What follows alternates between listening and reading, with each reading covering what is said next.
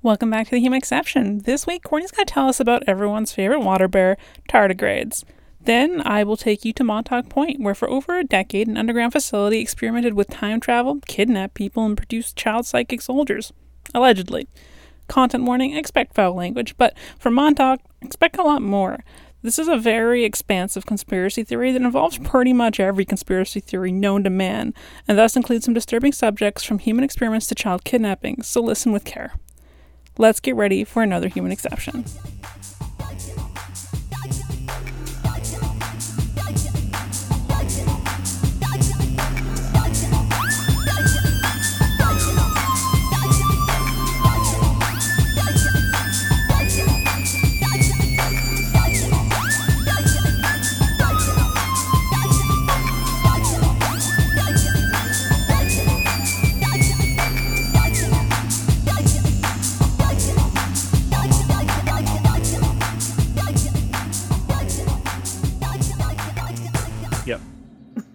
There's a Craig.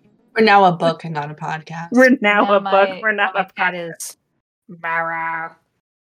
Well, get your butt up here, cat. She's so mad again. Okay, bye. Welcome back to the human exception. This whole thing threw me off. Yeah. hey, Courtney, deep tell us about tardigrades. Oh, am I going first? Uh, probably a good idea. Like, get the um sane topics out of the way first before I break your brains. All right. Um, I wasn't expecting to go first, and I'm I'm a little on the spot now. I'm I'm sorry. It's okay. um, so yeah, I'm gonna talk about tardigrades. Um, they've become really popular in pop culture, like in the last seven years, which I thought was kind of strange. Like 2015, all of a sudden they were in a bunch of popular media. People, I know a guy with like a tardigrade too. Um, and they became like a little mascot. Everybody thought they were really cute. And then they heard that they could survive in space and lost their shit. And so there's a lot of like gentle misinformation about them. Like it's not like straight up detrimental to society or anything. It's not like please flush your, your goldfish down the toilet if you don't want it anymore. But um it's also not right and that bothers me. So we're gonna talk about it. So uh tardigrades are also known as moss piglets um, or water bears. They're really cute if you can see them. Um, and they are an animal, so they have their own phyla. So the way that we break down taxonomy in Western science, it goes kingdom, um, which is either plant, animal, or bacteria, and then you have different phyla. And so tardigrade have their own like phyla to themselves, um, unlike um, an arthropod or something where you have like so many arthropods or insects and crustaceans and anything with like a hard exoskeleton like that. Um, so there are about 1,300 species of tardigrades, and their name is Latin for slow stepper um, because they have like this funny little, they call it a walk, but they're not really walking. They have like this funny little gait when they're moving around.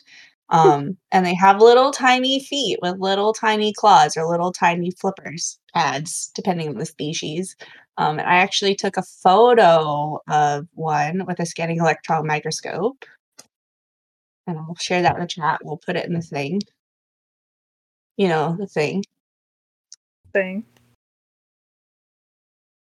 It's not the best photo, and I wish I had a better photo of the tardigrade, but um, I ran out of microscope time. Because you have to like, you know, you're doing this within the session of a of a class or like outside of class, and you have to sign out the time for the the scope. So it was the best photo I could get in my my time. Is that a foot? That's a foot with the claws, It's got Um, claws on claws on claws. claws on claws, right? They look, they have like little, they almost remind me of like an up close photo of a Velcro with the claw. 'cause they have like two two big claws and little tiny claws coming off of it on their little foot. Um, but some of them apparently have uh, little like pads on them that they use instead. Um, they mostly use them to kind of like rip and pull themselves along if they're like on a piece of moss or algae or something. It looks Um, it looks what? salty. that one so so part of the so when you look at the photo like it does have like a bunch of little like round dotty things on it. Um so these are like you have to in order to use a scanning electron microscope with a specimen um, it has to be dead uh, because it can't survive the process of being scanned because you have to desiccate them. So you dry them out with different compounds depending on the species that you have and what you're trying to do. Um, there's like a handbook for that. Um, these chemicals are very dangerous in general um, and can like cause cancer. So it's definitely not something that just a layperson can do. Um, and then you have to coat it either with gold or platinum. Damn. um, Fancy yeah, tardigrades. So yeah, so um, and that's that's true for anything that you're doing with the scanning electron microscope. From my understanding, when I went to school, um, and I did share in the chat like a picture of me plating some echinoderm tube feet from a different experiment that I was doing. Um, so like the last slide in that Instagram post shows the two tube feet desiccated, but not like plated yet. Um, and then once they're plated, you put them in the scanning electron microscope and hope you did everything right because you can't really see what you're doing um, because you're working with tiny, tiny things. Um, like for instance, I think the tube feet. I think I zoomed into like 100 nanometers per like bar. Like I, I can post a picture so people can see. Like it's small. Just trust me, it's really small. Um, we'll, we'll talk more about how small tardigrades are in a second. Um, so the name water bear uh, was given to them by Johann August Ephraim Goeze, who discovered them or was credited with discovering them in 1773. And he called them Kleiner Wasserbär, which means little water bear. we they're had often called- microscopes that good back then. Okay, so you can see some tardigrades with um with a regular light microscope, but to get like good photo, like to get good up close pictures of like their little face and to give them some kind of like shape, you kind of have to do a scanning electron microscope. Um, tardigrades are translucent, so when you look at them, I have a video for you guys too. Um, when you look at them, translucent. That's cool. I know that either. so they're see-through and they're they're kind of hard to see so like if you're if you're trying to like look at them and describe them it's kind of hard unless you're like super dedicated um and i'm not going to say that i'm not dedicated but i'm not necessarily dedicated to water bears. I think they're very cute um but like they're not they're not my animal they're not my jam. Um i did have a uh classmate at evergreen johnny who was like fantastic she's wonderful and she actually i think was i think she's been credited on a paper for tardigrades or like what's Very going to be published because of the work that she had done and like the contributions that she had made. If she didn't wasn't publishing her own paper. Um but i don't i don't exactly remember because this was like a while ago and i haven't talked to her in forever. Um but yeah so like tardigrades are you can see you can't see with your naked eye like but you can you can see them easily under a microscope but better under a scanning electron microscope especially if you want like the tiny details I don't think I've ever seen a video of one actually moving and like the specker's going. yeah. Yeah. yeah. Um i've i've been able to see one under a, a light microscope where they're actually alive and moving around. Um they're pretty cool. Um you can find them. I don't want to say easily but like i guess like our class is pretty lucky but like they're very tiny and they live everywhere so. Um so the reason why uh Goeze called them a water bear or like germans now also call them and i'm going to say this terribly barscher barschen barschen which means little bear animal and that's because they look like little bears when they walk because you know bears have that like swag I'm shaking my butt. You guys can't see. That like waddle. that waddle yeah that like back that tardigrades kind of have the same thing when they're kind of like lumbering over things um like i said before they're translucent. They have four segments. Each ha- segment has two legs so they have eight legs. Um and they have little claws or little pads on each legs and they have funny little faces um that have like a suction cup looking face like they look really funny.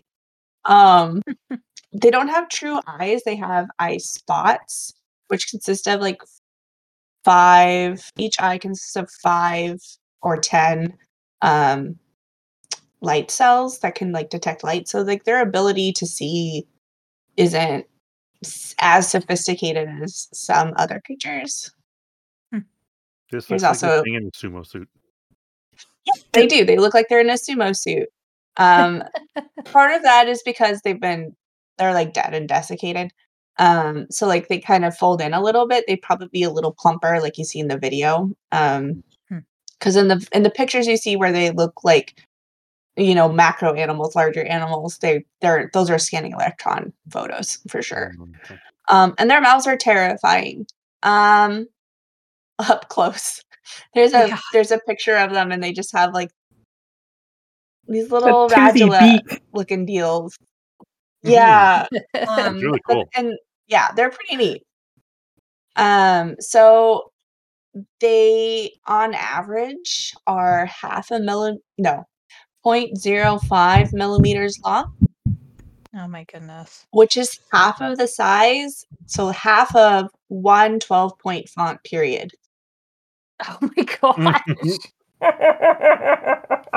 they're teeny fucking tiny uh, and the largest species is 1.2 millim- 1.2 millimeters long, which you could probably see with your eye, but it's not going to be like pleasant. Like it's not very big at all.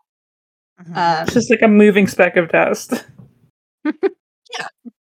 Um, so they reproduce uh, two different ways. They either do parthenogenesis, which is where um, the females give birth without having sex. Um, they don't give birth though; they lay eggs. So I don't know why I said that. I think 'cause I'm thinking of sharks. Um, so they lay eggs without having sex. So um, they just like decide one day that they're going to make some babies, and they have babies. And if you think about it, if you are 0.05 millimeters long, living in our planet fucking Earth, how long is it going to take you to find a mate? That's got to be ridiculous. Um, so yeah, that that being a, a reproduction strategy is pretty important. Um, and they also do have sex. Some of them have sex with internal fertilization and then lay eggs, and then some of them have lay eggs and then have external fertilization. Um, the eggs have a lot of similar characteristics in appearance in that they have some pretty amazing survival strategies that we'll talk about in a bit. Um, and they typically hatch after about two weeks. Babies. Um, so tardigrades, what do they eat? Some of them eat plants. So they have little stylets. That's those creepy looking beaks that they've got. And they'll pierce a plant cell and suck out the organelles from within the plant cell. Um, and then some of them are predators and do eat um, microscopic invertebrates called rotifers. Um, if I'm getting any of this wrong and Johnny's listening, I'm so sorry. like like I said, like I like them. They're interesting, but they're they're definitely a little out of my wheelhouse. Um, and then tardigrades are eaten by amoebas, nematodes, and sometimes other tardigrades. Um, one of the most specialist things about tardigrades is that they are found in every biosphere on Earth. Yes, that includes deserts, tundra, freshwater, saltwater, ice, snow, soil, leaf litter, hot springs, mountaintops. Um, they've been found on the top of the Himalayas. Wow. Yeah. So as long as they can get some moisture and kind of have something to eat, they're happy. And and things like rotifers are happy. Um, they're often found on mice and lo- lichen, which is why they're called moss piglets. um, Love it. so what about this surviving space thing that we hear about all the time in pop culture and pseudoscience magazine articles? Um, the thing is, tardigrades aren't actually like alive. in a vacuum. Um, if you took a live tardigrade and you stuck it in a vacuum out of nowhere, it it probably wouldn't survive. But tardigrades have this suspended state that they go into that's called a tune state or a tun state. Um, and so they curl up into a little ball or they wi- withdraw their body as much as they can into their cuticle, their outer shell, and they drop their metabolism um, to like 0.1% of the normal metabolism rate. Um, and then that lets them survive through some pretty intense um, conditions. So this includes things like boiling them in alcohol. Um, they can live um, 30 years at negative 20 degrees Celsius. They can live a couple days at negative 200 degrees Celsius. Um, and they've even been shown to live at um, negative 220 or sorry, 272 degrees Celsius for a couple of minutes, um, which is the same as one Kelvin, which is almost absolute zero. Um, there's there's nothing that can live at that temperature. Yes. That's ridiculous. Yeah. Um, there are some studies that they've done more recently, uh, like in the last um, a couple years, that say that after 48 hours at 98 degrees, if they're not acclimatized to being in a high heat environment, that they they won't survive that. Um, but in general, they can sur- they can survive a lot. Um, in the tune state, they can also uh, withstand vacuums and high pressures like um, 1200 times regular atmospheric pressure. So that's really, really high. Um, they are found believe they're found at the ocean bottom. So like that's that's a lot of pressure. Mhm. um, they can also some species have also been found to um, withstand 6,000 atmospheres of pressure, which is six times the pressure of the water um, at the deepest part of the Mariana Trench. So uh, they can also survive impacts of up to 900 meters per second. Um, they can live in a dry state for somewhere between 10 and 30 years. Um, so some of them, what they do is, so they're in this tune state, and then they kind of like, if they're only dealing with dehydration, they just kind of like rehydrate, and then will like go back to being a little a little animal running around. Um, it's harder if they're like completely frozen um, because sometimes like they're not a very complicated animal. I can I, I'll post some pictures for my textbook. Um, they're kind of like a a sack of water with some organs in it. So like they're a sack of water in the shape of a bear with like ovaries and they have a mouth hole and a bow hole and a tummy and that's about as complicated and they do have like a uh it's not a true brain it's a what's it called looking at the textbook because i can't remember the word. That's why we have references. Mm-hmm. Never let anyone shame you for looking something up. Legit. unless you unless you can't find it and then maybe you, you need to rethink your life. Like i am right now. Where's the thing about the brain? It's not a true brain. It's a cerebral ganglion which i think just means like is just fancy for head head nerve so not very complicated um, so ice can, t- can can potentially damage their tissues, and that could just like spell death for the little guys. Um, they have been found to withstand um, radiation that's a thousand times like more intense than other animals can withstand. Um, radiation is something I don't highly highly understand that gets into physics, and I I, I can't physics very well. Um, but yeah, they they can um, withstand that radiation, and then they have an ability to repair their DNA uh, that's been damaged from radiation exposure. Um, and this also goes for their eggs, although like if they've been highly highly radiated for a long time, the eggs can't like withstand that. And it also depends on how developed they are. If they're like a, a new baby egg and they get irradiated, they're they're not gonna not gonna withstand that. And then there's also some some results, um, some lab lab tests that have shown that they can also um, deal with environmental toxins, but that really hasn't been replicated since 2001. And I was looking around and I couldn't find any other supporting um, articles, research papers on it. So um, it's still still being found, but like pretty much anything you throw at these guys, they can resist. So like when people are like, "Oh, cockroaches are going to take over the world after we have a nuclear war," like, no, they're not. It's going to be a world of tardigrades. We're going to be and the water beast up in here. Just giant tardigrades. Giant fucking tardigrades everywhere. Could you imagine? Like they couldn't actually be giant because if they were giant, like it, the, they would just collapse because they have so nothing. but they can they can they can list there'll be there'll be a ton of tiny microscopic tardigrades everywhere just doing their thing like they've been doing for the last like I don't know. The true dominant something like species on the planet. 60 billion years. Yeah. So they were around um during the Cretaceous period too. I think is when the first Fuck. tardigrades yeah when the first tardigrade like modern tardigrades were found and then they they had ancestors dating back to like 200 million years ago so um yeah again like, paleo paleobiology is not my jam i don't know much about it but like thought that was pretty cool um yeah and then they are the only animal that has been sent to space and then being then revived after being exposed to the cold dark vacuum radiated hell of space.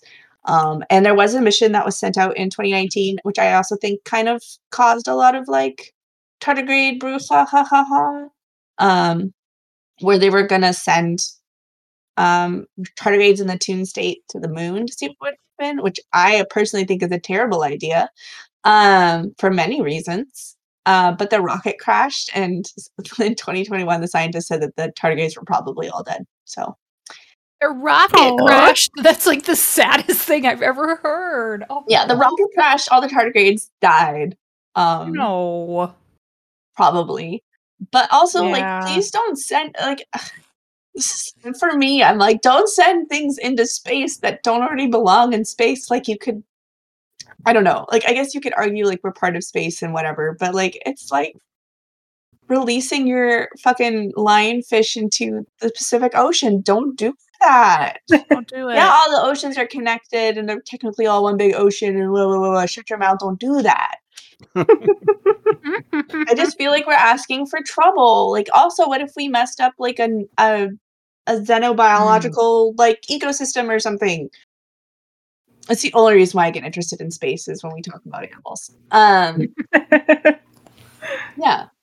Um, I know that Orson Scott Card is a terrible person, but I really enjoyed his um, Speaker for the Dead series, where he talks a lot about xenobiology and like human interactions with alien species.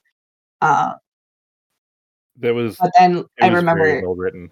it's so good, but he is such a terrible fucking person. Yeah. Also, when you remember that he's Mormon, it really changes a lot of the way that things come across. I think. Um, Mhm. Yep. People forget that about Brandon Sanderson too. Yeah, so pirate books so you don't have to give him money. I say that allegedly as a joke. um, but they are really good. Yeah. So um, I think that's all I had about tardigrades. Unless you guys had questions, my brain is, you know, They're awesome. yeah. Cute. Um, I I really enjoyed Mulholland and Kipo and the Wonder Beast. Um, he is one of my favorites, even though I think they gave him six legs instead of eight. I'll let it slide. Pretty cool. And you can you can there are websites if you look up tardigrades, and I can also link them in the show notes, um, where you can find them yourself if you have a microscope. Um, and like how to how to how to look for them if you're in a terrestrial environment um which is most people although i think the ones that i've seen have all been marine Um, so they might be slightly different. But yeah, it's pretty it's pretty cool. Dope. Well, that's cool. Yeah. I learned a lot about tardigrades that I didn't know. Alien. I Mhm. know. Oh, right? good. That's awesome. I didn't know they're transparent. It's wild. I Yeah. I mean, they're so small. What did they need non-transparency for? That makes sense. Like so that they were like a around the things- dinosaurs. Yeah. Well, and a lot of things when they're that small are are transparent, even if they have like like these guys have a cuticle or like um baby barnacles and other baby crustaceans are also transparent when you look at them under a microscope, a light microscope. Um there's just like why why waste that energy on creating something that's not really going to be helpful for you and if you think about it if you're that small like being in being see-through is um an advantage Yeah. so That's so cool. That's so Yeah. cool. right oh here's here's a good thing so um for x-rays it says that they can live through a thousand times the lethal human dose of x-ray Holy shit. So like i have to wear a little a little baby lead apron if i go get a a scan but these guys They're like That's radiation. What? right That Yeah, so they Eat can- radiation for breakfast.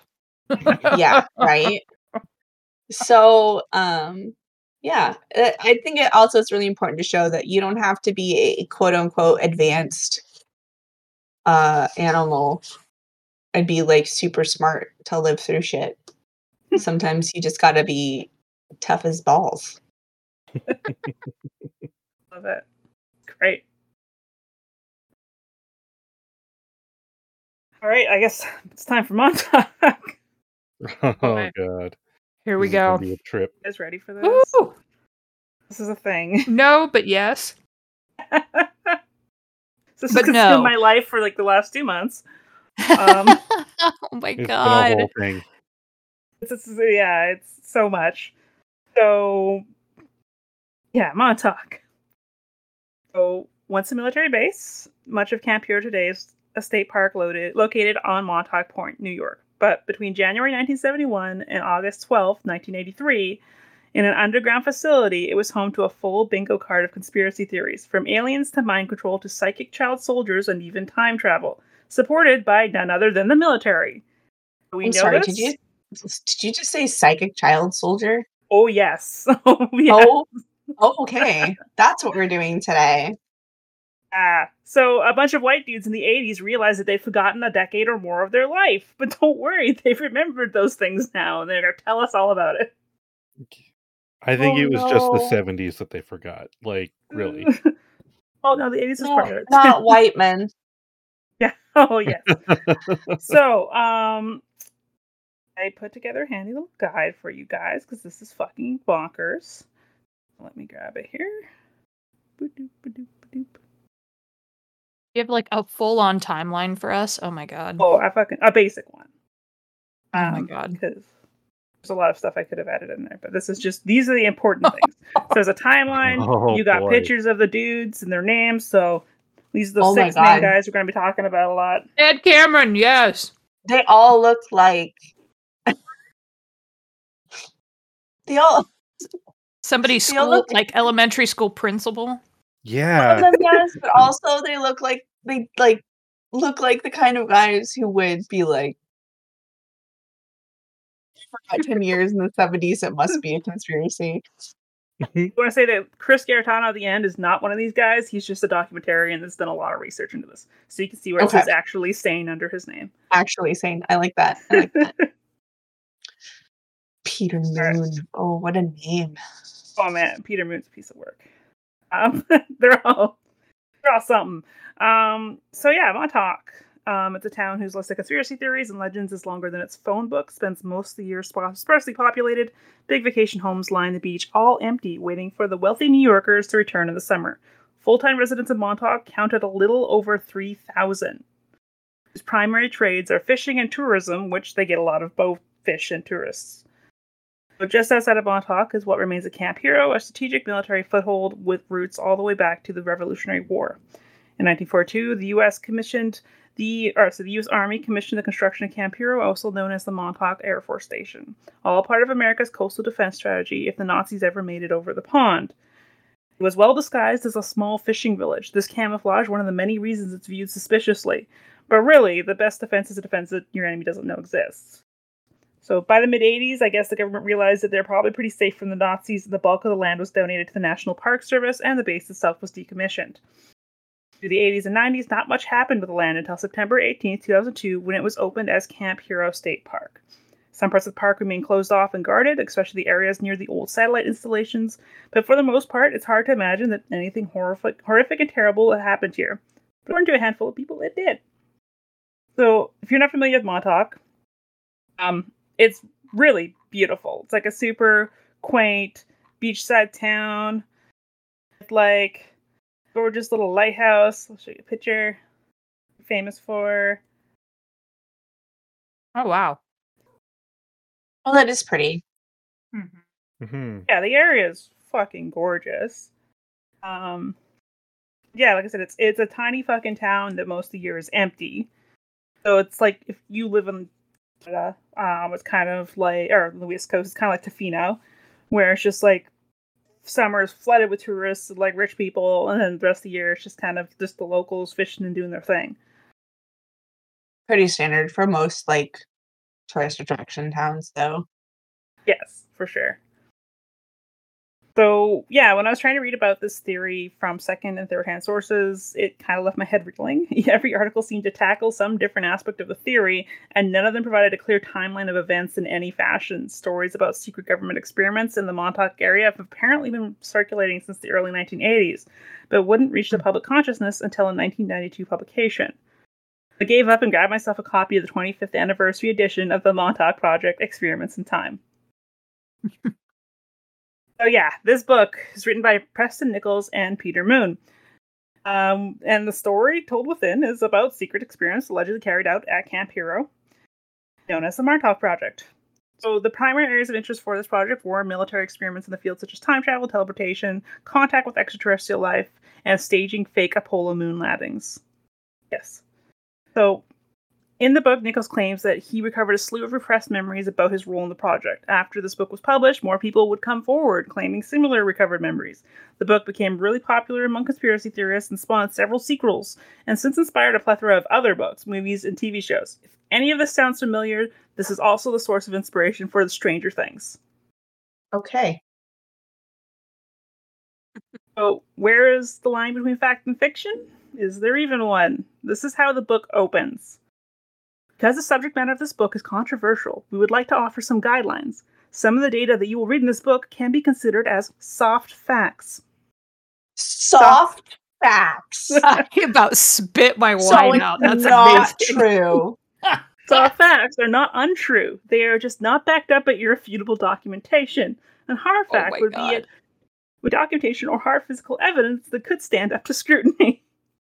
Okay. By So is by this the like na- when people are like, you know, gravity is not a law?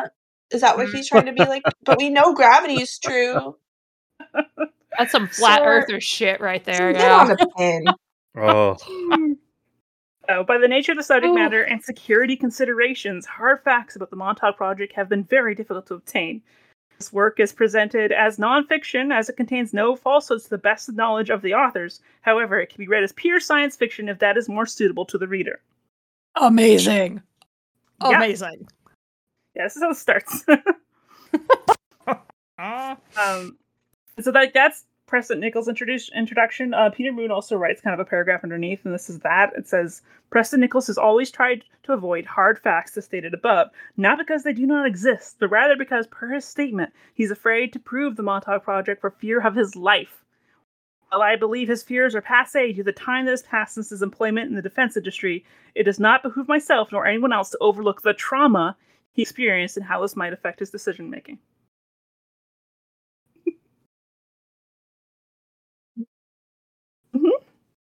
Uh huh. I don't like it. So yeah, this book is the heart and origins of this conspiracy theory, and this is where it all comes from. That's how it starts. I feel like I don't need to say this, but this is gonna be a fucking wild ride. Oh boy. Wait, I need some Baileys in my coffee.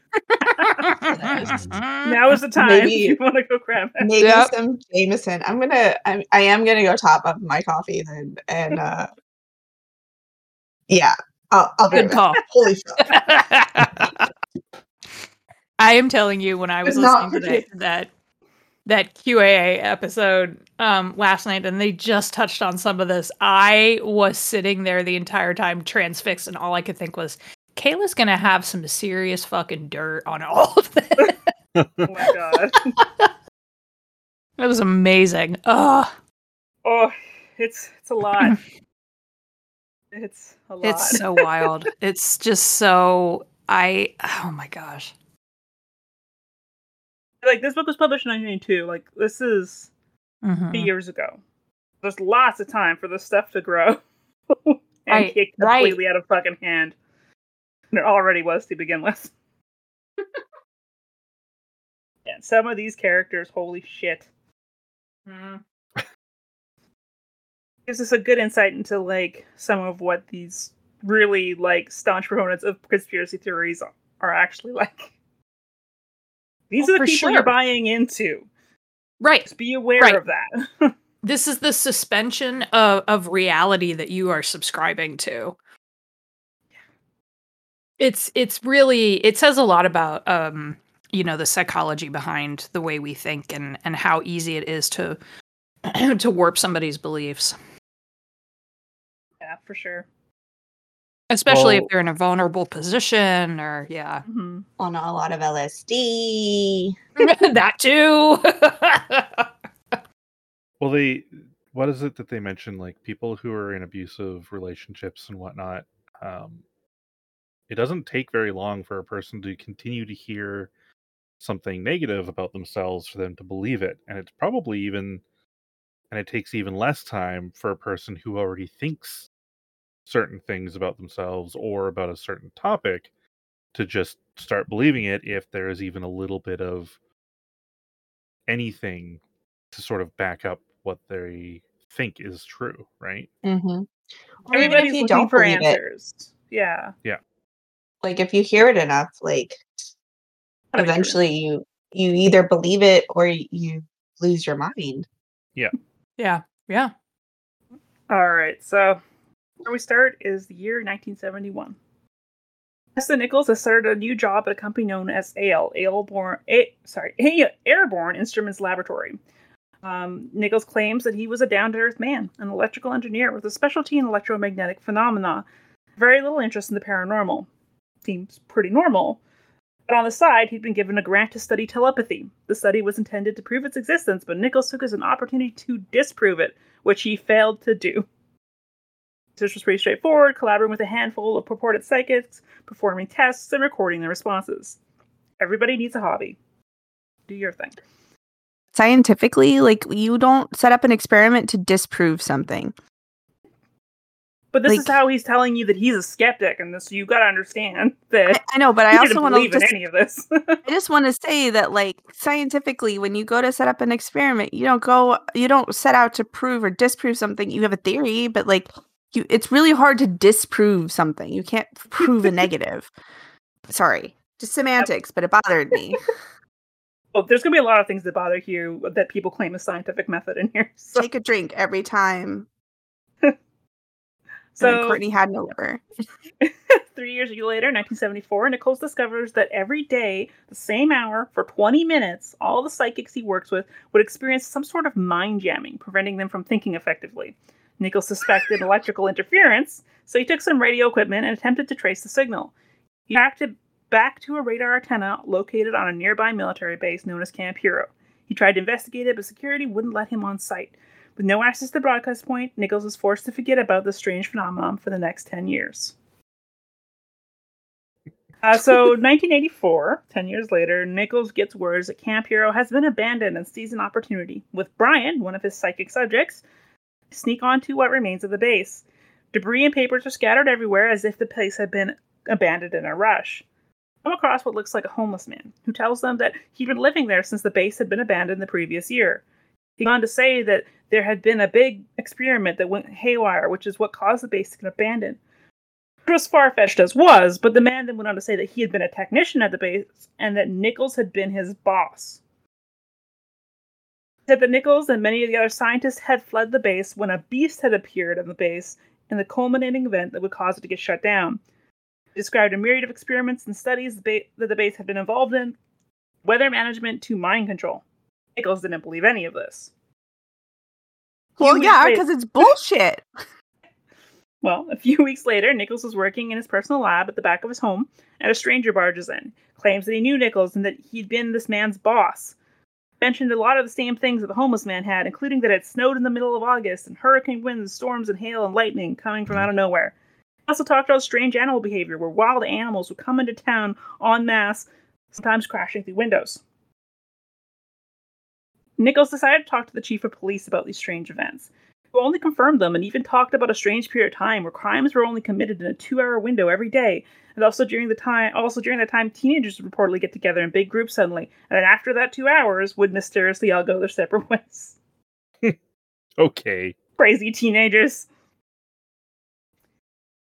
So after this point, things would get even stranger. Soon, people he ran into in town, at the office, or even at Ham Radio Fest that he was a big fan about, would just cl- show up and claim to know him, even if he'd never even seen them before. Each came with their own plethora of strange stories about the events around Camp Hero.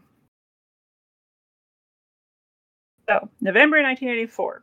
Nichols is working in the lab at the back of his house when a man named Duncan Cameron shows up with a piece of radio equipment. What did Nichols help with? This wasn't unusual. Nichols was a well known radio nerd in the area, and it was common for people to drop in with questions.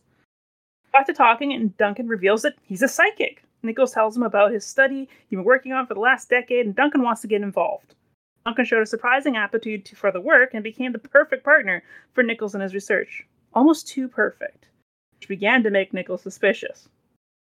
Nichols decided to take him to Camp Hero, tell Duncan that he wanted to see if he recognized the place. He did. And not just that, he was able to tell Nichols about what each building had been for, where to find the mess hall, the bulletin board, and a plethora of small details that only someone who has spent an inordinate amount of time in the area would know. Duncan was able to expand on the kind of research that had been done there. When they entered the transmitter building, Duncan suddenly entered into a trance and began to spew out information. Nichols shook him out of it and brought him back to his lab where they began to unblock his memories. The more they unlocked, the more Duncan could tell him about the research that had happened in Montauk. And then Duncan blurted out, blurted out that he had been programmed to come to Nichols, befriend him, kill him, and destroy all his research. Oh. Duncan had, Duncan had no mm. real conscious recollection of this up until that moment. He swore he would no longer help those that had programmed him to do so. I can't. Oh my god. So, as Nichols continued to work with Duncan, more and more was revealed, including that he'd been involved in the Philadelphia experiment as well, part of the crew with his brother Ed. And it wasn't just Duncan remembering things, Nichols began to remember things as well, including his involvement in the Montauk Project. Neither Duncan or Nichols knew what to do with this information. So, in July 1986, there would do a panel at the U.S. Psychotronics Association, or USPA, conference that was located in Chicago. They would talk about their recovered memories and the experiments at Camp Hero. Their talk caused an uproar, and the word got around fast as they had planned, with their story public. They believed that this would give them a bit of a defense against those who, want, who wouldn't want them digging into it. It was after this that they connected with Al Bielek. He heard their talk, and it triggered memories for him as well, and he joined the other two in their hunt for truth. Ow, be like, ow, be like. I don't know. I feel guy. like I've played enough Delta Green to know that if the government wants you dead, you'll be dead. That's amazing, Courtney. Oh my god. I'm just saying, like, if the government wants you dead, if they have um, uh, the ability to make animals and people gather for two hours every day, you think that you that you poking around isn't gonna, you're not just gonna be pff, gone? I call Don't bullshit. worry. There's, there's reasons for this. So, Oh. Okay. Of course there are. Of course there Everything's are. explained, okay? The Grays 19 blessed him. No, so 1989 for Nichols, he had normal memories from the period of 1973 to 1983, but his recovery memories told him that he had been working on the Montauk project during that time. Eventually, he and Duncan realized that Nichols had been existing in two separate time tracks. As Nichols puts it, as bizarre as it may sound, it was the only sensible explanation under the circumstances. Two Ah, time okay. tracks. Sure. Yeah. Nichols could remember years where he'd come home totally exhausted. Was this the toll of split realities? Who knows? So, 1990, one day Nichols has been constructing a Delta T antenna on his roof of his laboratory. As he worked on this antenna, more and more of his memory seemed to recover until one day in early June, he could remember everything. Quote, All I could figure was that the Delta T antenna was storing up time flux waves as I was connecting it together. I'm my sorry, God. what? Uh, flux waves, okay? uh, Science. July 1990, Nichols is laid off, and not long after, all his connections were removed as well. After having worked at AIL for close to 20 years, he no longer had any links to or friends in the company. Peter Moon would then meet Nichols shortly after this, and Nichols would eventually tell Moon about his recovered memories, and the two began to talk about writing a book. So before we get into the details of the actual Montauk Project, it's important we talk about some precursors. Montauk Project was a culmination of several other experiments and studies that happened decades before it. so the first one we're going to talk about is the Philadelphia experiment. An alleged United States Navy experiment, also known as Project Rainbow, which was done on August 12, 1943. According to the legend, the destroyer USS Eldridge was made invisible, dematerialized, and teleported from Philadelphia, Pennsylvania to Norfolk, Virginia, and then back again to the Philadelphia Naval Yard. The experiment allegedly had horrible side effects on the crew of the ship. Some went insane, others developed mysterious illnesses, but others were still said that they fused to the ship, still alive, but with limbs sealed to the metal. As you can imagine, the Navy decided that this technology was too dangerous and abandoned it. That's what happened. So, uh, Dr. Von Neumann, uh, Duncan Cameron, and his brother Ed were all involved in this experiment. Yes, the same psychic Duncan that worked on the Montauk Project with Nichols, and his brother Ed, what was Al Bielek in a previous life? Don't worry, we'll get to that later. Wait, what? ah. okay, but consider maybe this experiment was trying to fuse man and machine to create intelligent ships. That wasn't the goal. Self Not according to Al self-driving Bielek. ship. He was there. He knew that.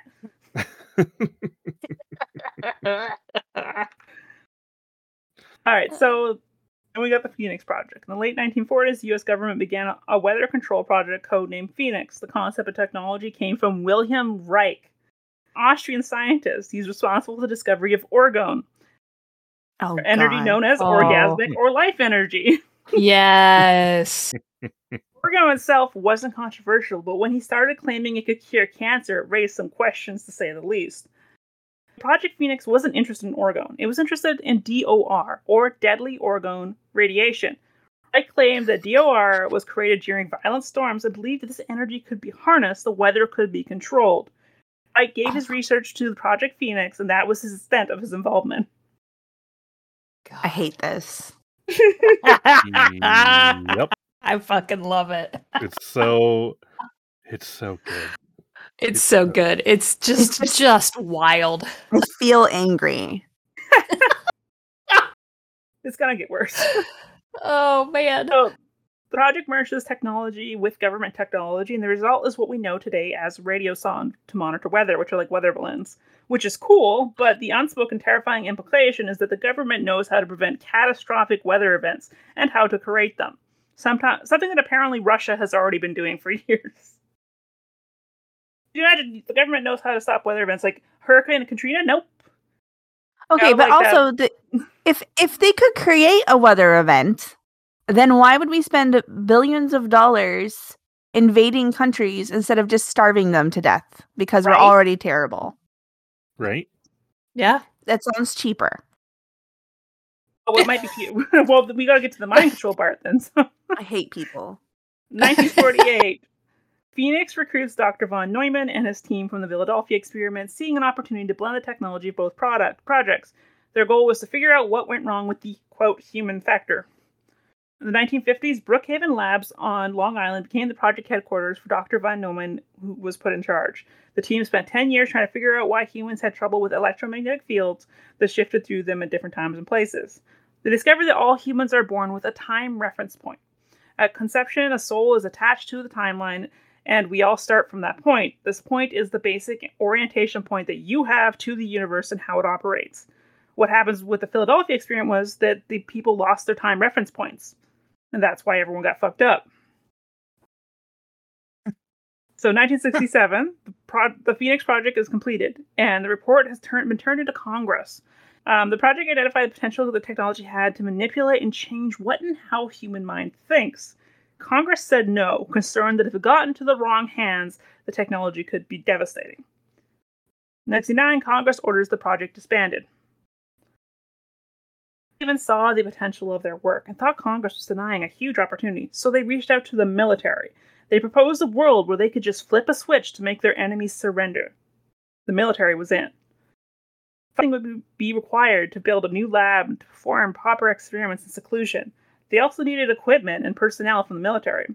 One important piece of equipment was Sage radar, which the military was more than happy to supply, gifting them the shuttered Camp Hero to the project with its intact Sage radar station. This is how Project Phoenix 2 begins, which would later be colloquially known as the Montauk Project by Nichols and Co. Yes. A project like this wasn't something you could just run out of your garage. This would need this was a multi-billion dollar venture that would need equipment, staff, materials, and the usual staffing amenities for any workplace. Oh, and it had to be top secret as there was they were directly defying Congress, so no one could know what they were up to. You know, Mhm. just designing and testing mind control. so the military couldn't finance the project as it would draw too much attention, so some significant financing would be required. Quote, the financing is shrouded in mystery, but it appeared to be totally fri- private. I do not have any documentation or evidence for myself of this financing, but I was told by my Montauk acquaintances that the original money came from the Nazis. Okay, here's the thing. the military hides spending all the time. That's why a roll of toilet paper costs ten dollars.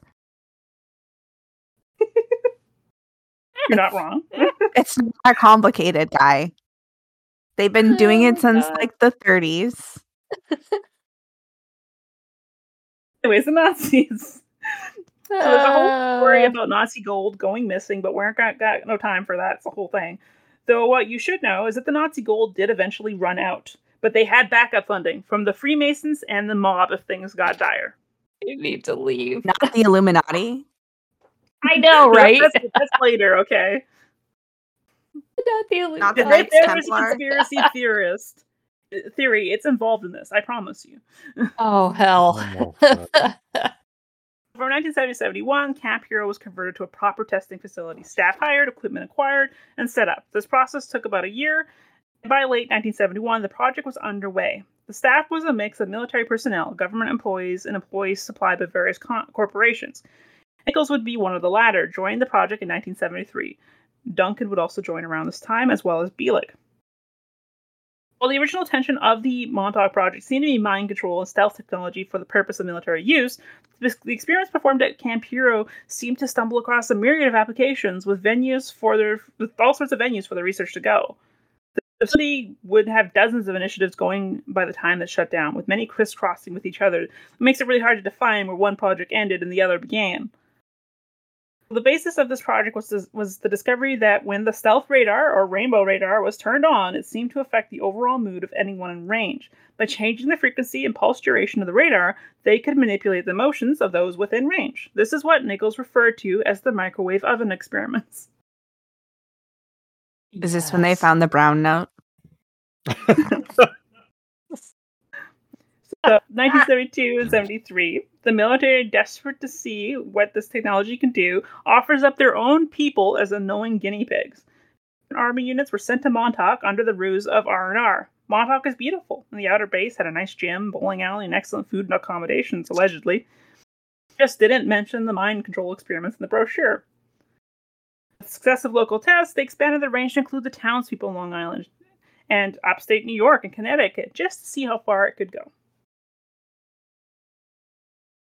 They had they had their mind control, but now they needed to to work on the nuance and precision. The nightmarish results of the Philadelphia project always the forefront of their mind. How could they sol- solve that human factor? Human, of course. So they built a chair designed to pick up brainwaves of a psychic sitting in the chair. Combining the psychic's will with the power of the radar technology, this setup would become the linchpin of the whole project and would eventually be known as the Montauk chair. Expecting a chair Yeah, to be a vital part of this. Yes. Wow. I'm into it.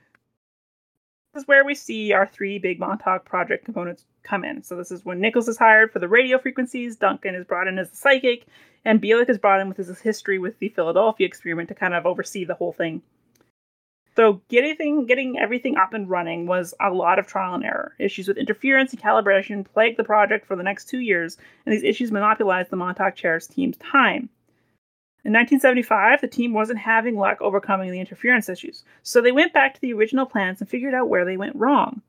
Plans were made by the Sirians. Who are the Sirians, you ask? Just an alien race from the Sirius star system. Not I was people from. Syria? Oh, aliens. Not yet. It's too earthly. It's too earthly. Wait, wait. so are these are these Sirians grays or greens or No, reptilians or No, grays are entirely different. Reptilians are part Yeah, okay. of the um. Remember The- the, Orion the lizard- group? okay. Um, okay. sorry, we'll get there. You joke, Oh but this is all God. involved. Oh Uh-oh. yeah. Oh fuck. Yeah. Okay. Everything's Anyways, look at- connected, Courtney. Everything. literally- is this I hate this it. is it. Deep state. New world order. Yep.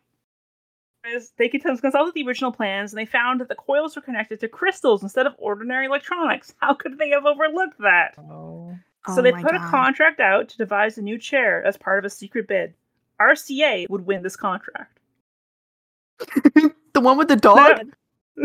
You're now thinking of that old CRT television that was in your parents' basement that hummed whenever you turned it on.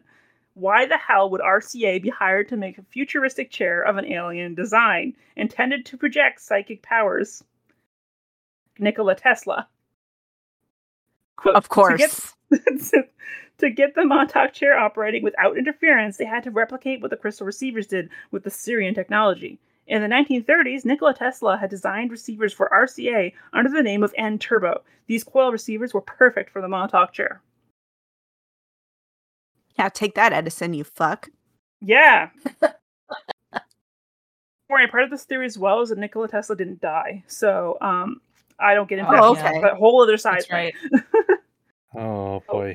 Mhm. These coils would create a bit of a force field around the chair, which effectively dealt with the interference they were facing before.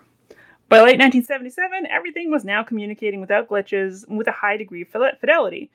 Putting an image of someone's thoughts was old news. Now they had Duncan concentrating on solid objects, and with sufficient concentration, Duncan could cause a copy of this object to precipitate out of the other and to show up. This duplicate didn't always end up where it was supposed to or when.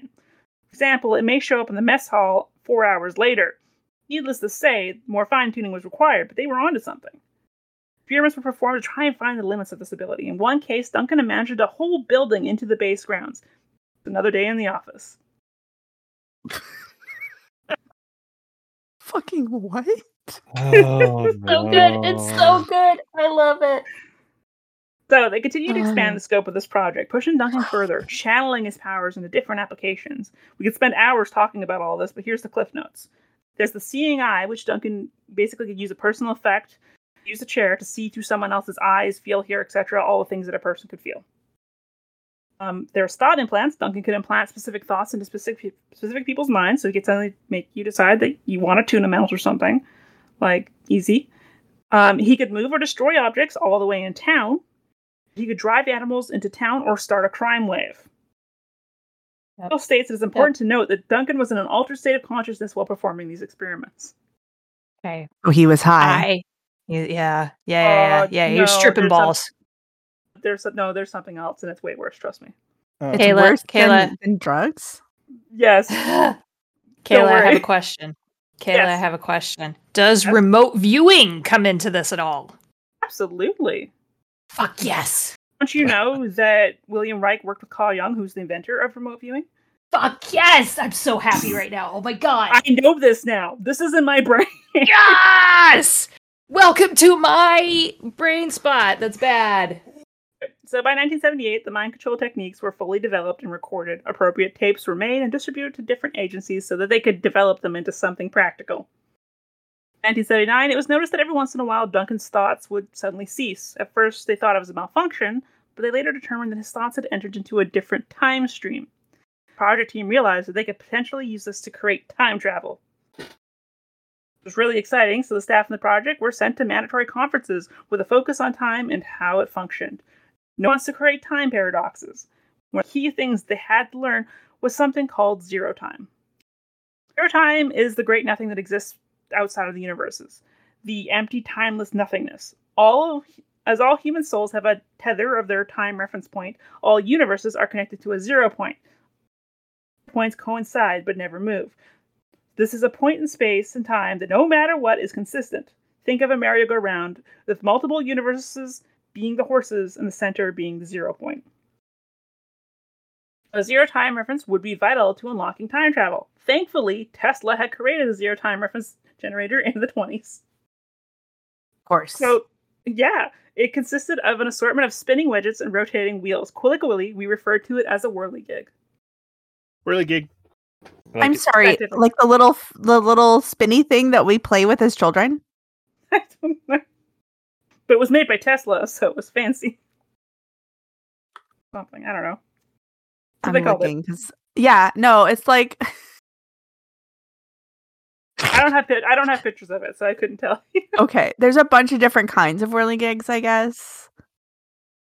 I think it's just referring to anything that's like that spinning. An object that spins or whirls. It could be a pinwheel, a spinning top, a buzzer, a kinetic garden ornament. what the fuck? I know what whirligig means. Could well, any- I've s- I had an I- idea of one, but like, did Tesla really make one? he did supposedly to figure out what the Okay. time reference was. Which how that does that, I can't tell you, but it does. So essentially, this device would provide a set of coordinates that could be used as a tether. We didn't want people floating around nilly willy through time. The process went as follows Duncan would sit in the Montauk chair, clear his mind, and then focus on a window of time from the current date to the desired date. For example, 1990. This would open a portal nearby that anyone could walk through and lead them to 1990. The door would remain open for as long as Duncan maintained his concentration. Quote, I have been told by those that entered the tunnel that it looked like a spiral similar to science fiction style niches of vortexes. When outside the tunnel, it looked like you were looking through space. One circular opening through space to a circular but smaller window on the other end. I was considered too valuable to the technical operation and was not allowed to travel through the portal. Or Nichols could never time travel. Wasn't allowed. He was too important. They really should have sent him through. 1980 to 1981, precision and consistency were the focus of study during these years. Three primary anchor points were created based on the Earth's biorhythm, biorhythms. Don't ask, because it's a thing. 1943, 1963, and 1983. Dates are important. That's all you need to know. Okay. Yeah. Once the process was hammered out and could be repeated flawlessly, Camp Hero was vacated until only the key personnel remained. Among these was Bielek, Duncan, and Nichols. The objective was to explore time itself. They strategically scout the past and future, taking note of the circumstances. Through the vortex, they could sample the air, the terrain, and everything without even entering the portal. For the most part, this seemed safe. The only issue was if the base lost power while someone was in the tunnel, they would forever become lost in time and space. But shit happens. Don't know if life insurance covered that.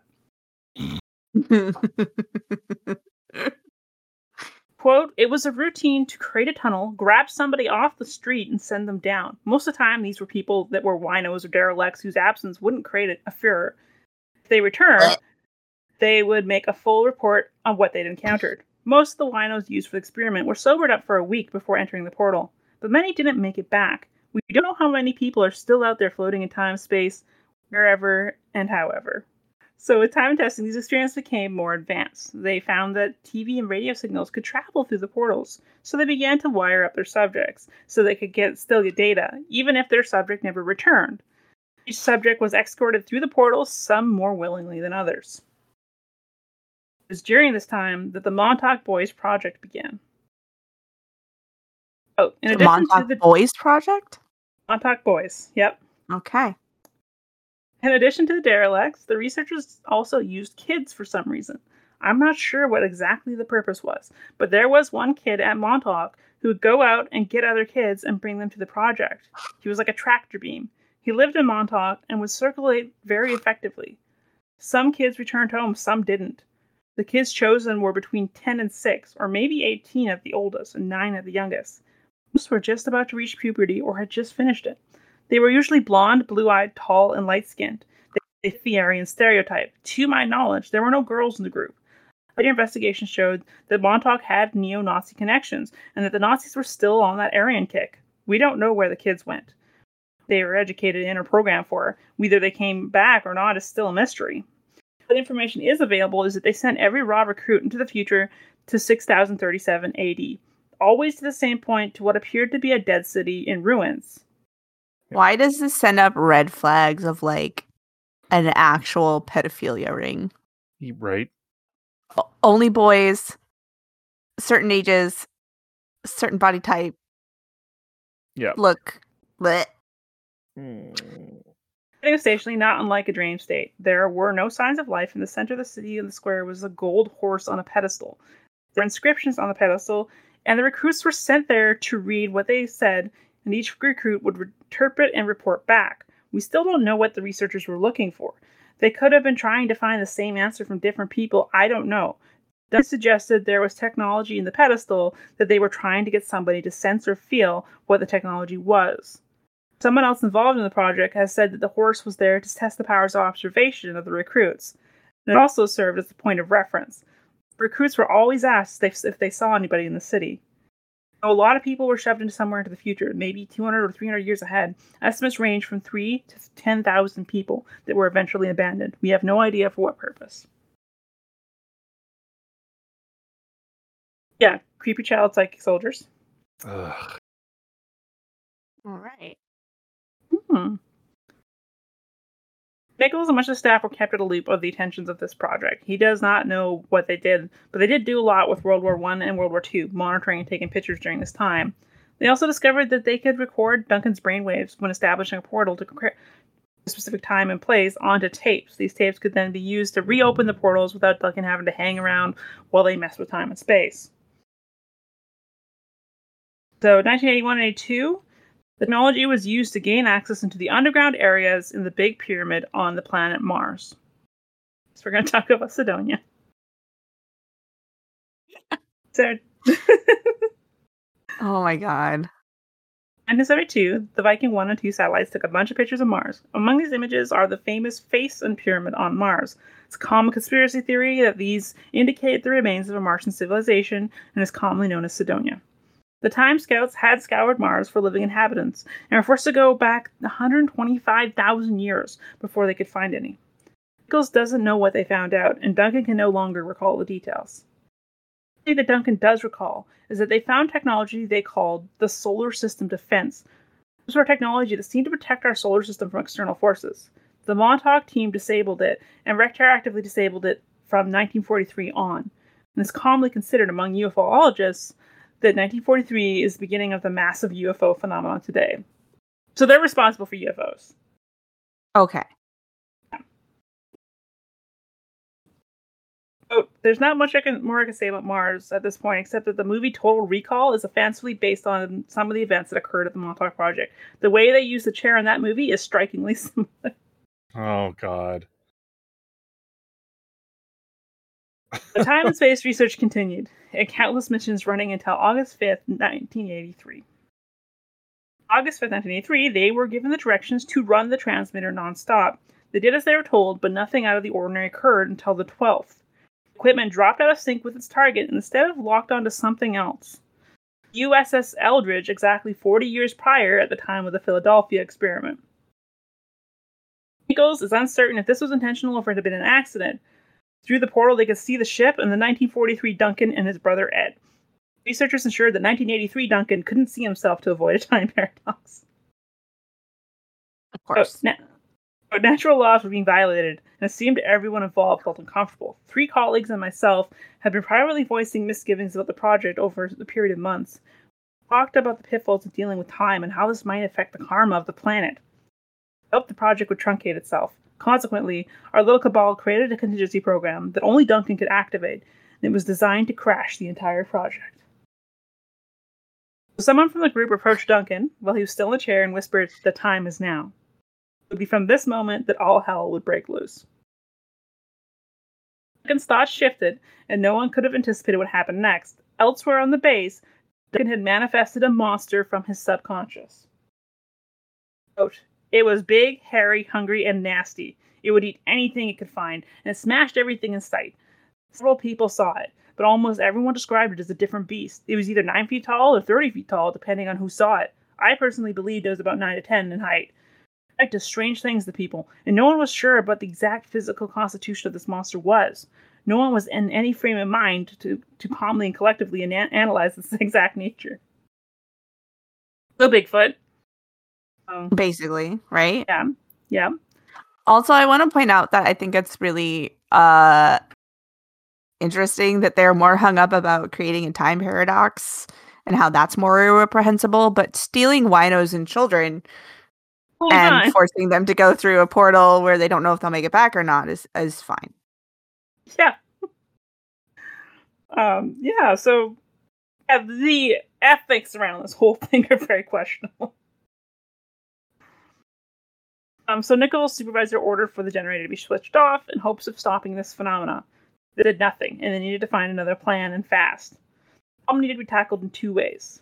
One, somebody needed to go through the portal to the Eldridge and turn off the transmitters there in 1943 by smashing if necessary. And two, somebody needed to stop the transmitters in Montauk. Nichols became responsible for the latter.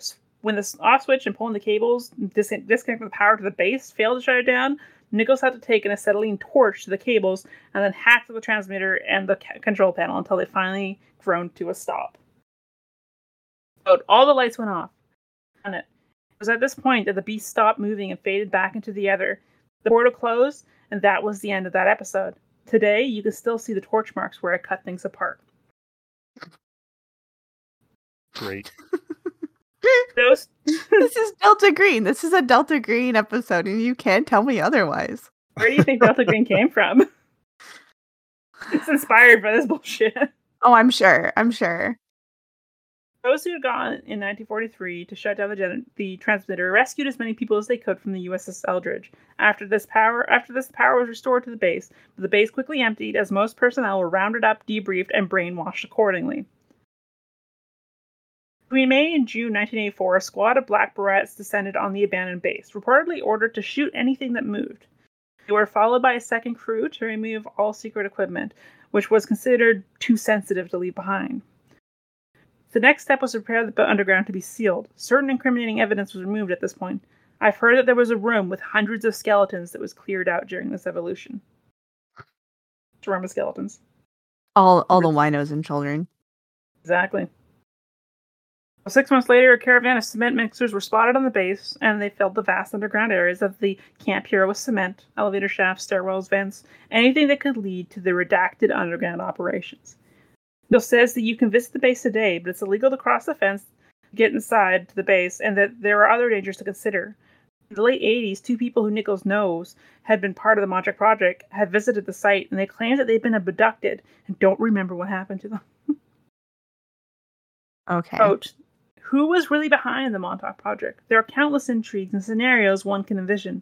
Religionists can bring up God and the devil.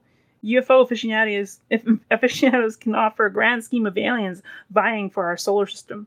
Left wingers will offer explanations concerning the CIA and secret governments. I believe that all of the above can, uh, all of the above can shed light on what actually happened at Montauk. It's also my hope that this book will bring more people out of the woodwork, which it did. LSD. Oh. That's my guess. It's just a lot of LSD. Okay, but oh, so when did when did Montauk supposedly start? Project Yeah. In the 70s? it was 1971 to 1983. Okay, so my Mushrooms. theory is that maybe the Montauk Project folks went back in time. They started MK Ultra, Uh huh. and everyone who was just permanently fucked up because of all of the LSD that they were tested on were like, "Oh my god, MK Ultra, Montauk, it's a thing." And then they just started the Montauk Project. Another sister projects that I actually ran in tandem. Um, they exchanged information and notes. So I I, mean, I honestly just think MK it's a lot of Ultra LSDs. in, in like like decades before. So like It's- it's a- maybe it it's birthed the one. of it. Yeah. Yeah, no, it's all connected. It's it's No. just LSD and mushrooms, guys. It's just LSD and mushrooms. Giving it's a way too much trip. credit to drugs. Yeah. I'm not giving enough. credit. You're not giving it. I, drugs are intense, man. Hmm. Not that I've done LSD or mushrooms, but I'm just saying, like, people It- weren't it- doing drugs. But like they were using the um uh, MK Ultra was using psychedelics to try and break people and get them to to basically confess. So that totally tracks. That's right along the line. There's something we're going into more detail la- later about the Montauk boys, about basically how, yeah, they were mentally broken through torture, drugs, various other things. So, yeah, no, it's part of it. poor babies. Yep, yep, yep. Uh, Anyways, Since the publication of the book, dozens if not hundreds have come forward claiming knowledge about the Montauk Project. Some claiming to have been part of the project team, others being test subjects or victims. Nichols, Bielek, and Cameron would go on to tell their story wherever they could be heard, hosting panels at conventions across the country and being interviewed for television and radio programs. Bielek once claimed to have given over 50 interviews on radio and television and hosting over 50 convention panels. And they were doing this, they were still busy digging into the Montauk Project. Nichols and Cameron, in particular, would return to the base several times as they both lived nearby, and occasionally Bielek would fly out from Arizona to come on these adventures. The three would end up making two videos The Truth About the Philadelphia Experiment and the Montauk Tour. VHS copies of these could be ordered through the mail. In 1993, Peter Moon began the Montauk Pulse, a quarterly newsletter that people could, could subscribe to to keep up with all the latest discoveries of the main three. Nichols also started hosting Montauk Nights, once a month he and others would get together and talk about all things Montauk. Nichols would go on to write three more books with Moon about Montauk.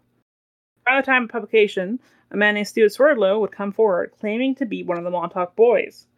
Swerdlow became part of the core crew and even published a book in 1998 detailing his experience called Montauk the Alien Connection. These four men, Bielek, Cameron, Nichols, and Swerdlow, are considered the source of truth. With a little searching, it's easy to find dozens, if not hundreds, of other accounts online with whole websites dedicated to these individual tales and investigations. Each rendition plugging in their own flavor adding a new handful of conspiracy theories to the legend.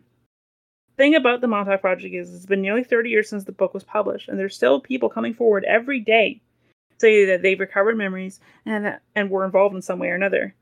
It makes the mythos a living, breathing thing that's always changing, so you can understand my confusion when I first started to dig into this. So this is the theory. How the hell do you prove this? And that's it for this week. Next time, we're back with some more Montauk, where we get into the nitty gritty of all the possible proof and disproof that I could find, and you'll be surprised what we find at the heart of it. As always, links, pictures, and additional information can be found on our website at thehumanexception.com. To keep up with all things exceptional, be sure to follow us on Twitter, Facebook, or Instagram at The Human Exception. Have a story you want us to cover, want to tell us that we're wrong, or you just want to say hi, you can email us at thehumanexception at gmail.com. And if you want to get into the fun, you can come join us on our Discord server. Link can be found on our contact page. Also, check out our merch store. Link can also be found on our website. Keep on being exceptional, humans, and have a wonderful weekend.